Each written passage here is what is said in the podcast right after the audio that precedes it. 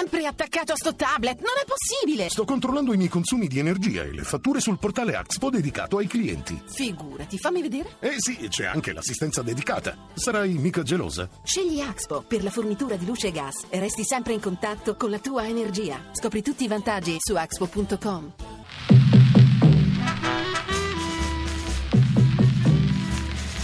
Ancora una tappa del nostro viaggio verso il settantesimo anniversario del 25 aprile. Oggi torniamo a proporvi un testo autobiografico dell'epoca. Come gli altri proviene da Diari, ciclo realizzato per la trasmissione Rai La Storia Siamo Noi da Cristina De Ritis e Andrea Bevilacqua, che hanno utilizzato come fonte una preziosa istituzione culturale, ovvero l'archivio diaristico di Pieve Santo Stefano. Il diario di oggi, montato da Claudio Magnaterra, è quello di chi in quei giorni del 45 non festeggiava i vinti i fascisti che erano ancora fedeli alla Repubblica Repubblica di Salò.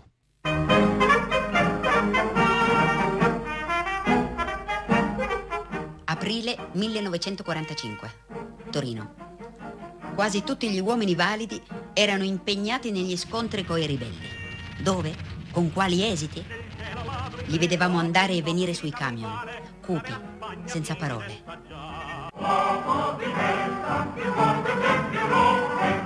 Camerati, vi riunisco per l'ultima volta. Non c'è più speranza per noi. I tedeschi hanno trattato la resa. Il duce ha abbandonato Milano. Io vi ringrazio per la vostra fedeltà e vi sciolgo dal giuramento prestato alla Repubblica.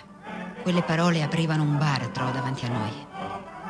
Ora eravamo soli, abbandonati a noi stessi, orfani della Repubblica. Quel fanal Presso la caserma ti stavo da... Alle parole dei vinti fanno da contraltare altre parole di giornalisti, scrittori, poeti che scrissero appunto della ritrovata libertà.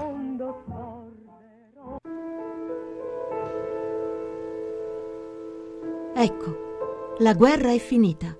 Si è fatto silenzio sull'Europa. In quell'aprile di 70 anni fa furono di Dino Buzzati le parole che tra le prime tradussero su carta la gioia della liberazione. Come siamo felici!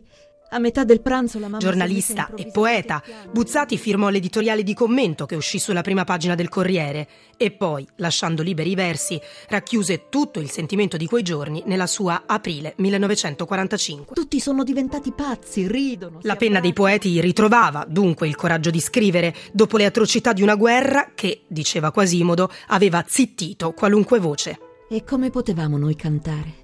Con il piede straniero sopra il cuore? Alle fronde dei salici, per voto. Anche le nostre... Parole di libertà, finalmente in libertà. Parole di omaggio ai caduti, i cui occhi, dice Ungaretti, furono chiusi alla luce perché tutti li avessero aperti, per sempre, alla luce. Parole di orgoglio, infine, nei confronti di un oppressore sconfitto, quel camerata Kesselring che aveva avuto il coraggio di affermare l'Italia dovrebbe essere migrata. Lo avrai, scrive Pietro Calamandrei, il monumento che pretendi da noi italiani. Stesso impegno popolo serrato intorno al monumento che si chiama, ora e sempre, Resistenza. Luana Cremasco, GR1.